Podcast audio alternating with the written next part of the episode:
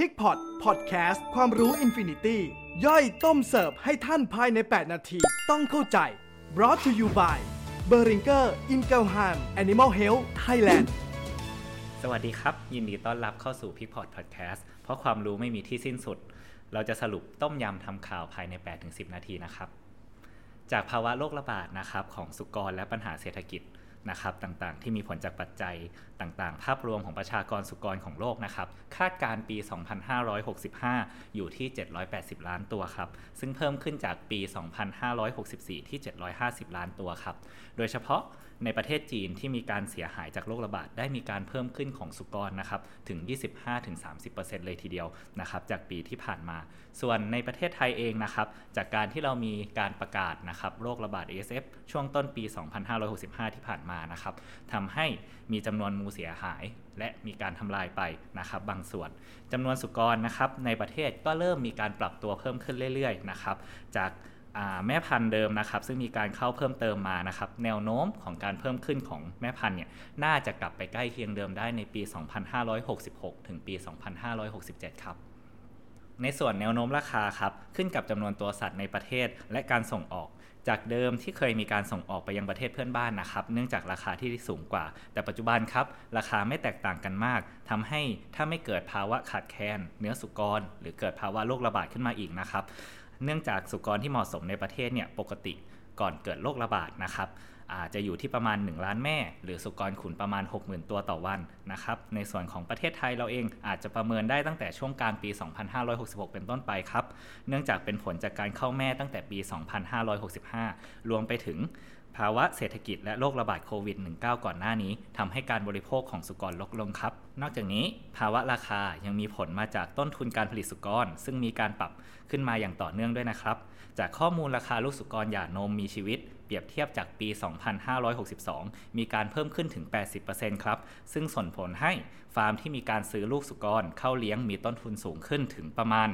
1,800 บาทต่อตัวครับ รวมไปถึงภาวะราคาวัตถุดิบอาหารสัตว์ ซึ่งมีผลกระทบต่อเนื่องมาจากทั้งเรื่องโควิด -19 ซึ่งทำให้วัตถุดิบที่ใช้แรงงานนะครับขาดแคลน เรื่องของราคาน้ำมันที่สูง ก็ส่งผลต่อค่าขนส่งวัตถุดิบโดยตรงเช่นกันนะครับ หรือแม้จะเป็นเรื่องของความตึงเครียดทางการเมืองที่ทำให้ประเทศผู้ผลิตวัตถุดิบบางประเทศนะครับ ส่งออกได้ยากมากขึ้นครับผม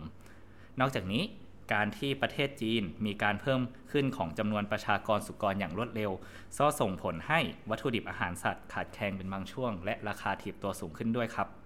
โดยวัตถุดิบที่มีการปรับตัวขึ้นสูงๆนะครับ ส่วนใหญ่ก็จะเป็นวัตถุดิบนำเข้า โดยเฉพาะอย่างยิ่งกลุ่มถั่วเหลืองครับ จากทั้งหมดนี้ทำให้เมื่อเปรียบเทียบราคาต้นทุนอาหารสุกรแล้วจากปี 2562 มาจนถึงปี 2565 พบว่ามีการเพิ่มขึ้นถึง 30%เลยครับ นอกจากนี้ยังมีการเพิ่มขึ้นของทั้งต้นทุนการป้องกันโรคซึ่งอาจพุ่งสูงถึง 3-5 บาทต่อกิโลกรัมครับ และต้นทุนด้านแรงงานอีกด้วย จึงทำให้ภาพรวมของต้นทุนสุกรขุนทั้งหมด เพิ่มขึ้นประมาณ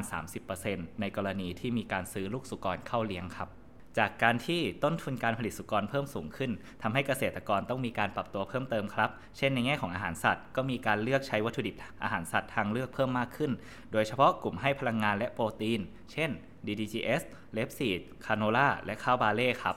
นอกจากนี้การทำค่าโภชนะในอาหารสัตว์ ให้มีความแม่นยำหรือที่เราเรียกกันว่า precision diet ซึ่งจะเน้นไปที่การใช้กรดอะมิโน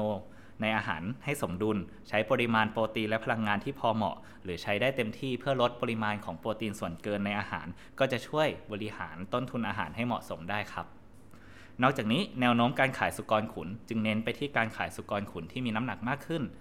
เพื่อให้ได้ผลตอบแทนต่อตัวสูงสอดคล้องกับต้นทุนที่สูงขึ้นไปด้วย อย่างไรก็ตาม เพื่อให้การเลี้ยงสุกรมีความคุ้มค่ามากขึ้น การเลือกสายพันธุ์ จึงเน้นไปที่การใช้แม่พันธุ์ สุกรที่สามารถให้ลูกสุกรได้มากขึ้นครับ หรือที่เราเรียกว่าสายพันธุ์ลูกดก จากเดิมที่อาจจะเคยผลิตลูกสุกรหย่านมต่อแม่ต่อปีได้ที่ 20-24 ตัว แต่สายพันธุ์ลูกดกสามารถผลิตได้มากกว่า 30 ตัวต่อแม่ต่อปีครับ จะเห็นได้ว่ามีความคุ้มค่าในด้านค่าเสื่อมพันธุ์ที่ลดลงไม่น้อยกว่า 30-60 บาทต่อลูกสุกร 1 ตัวเลยนะครับ และยังทำให้สามารถผลิตสุกรขุนได้มากขึ้นตามไปด้วยครับ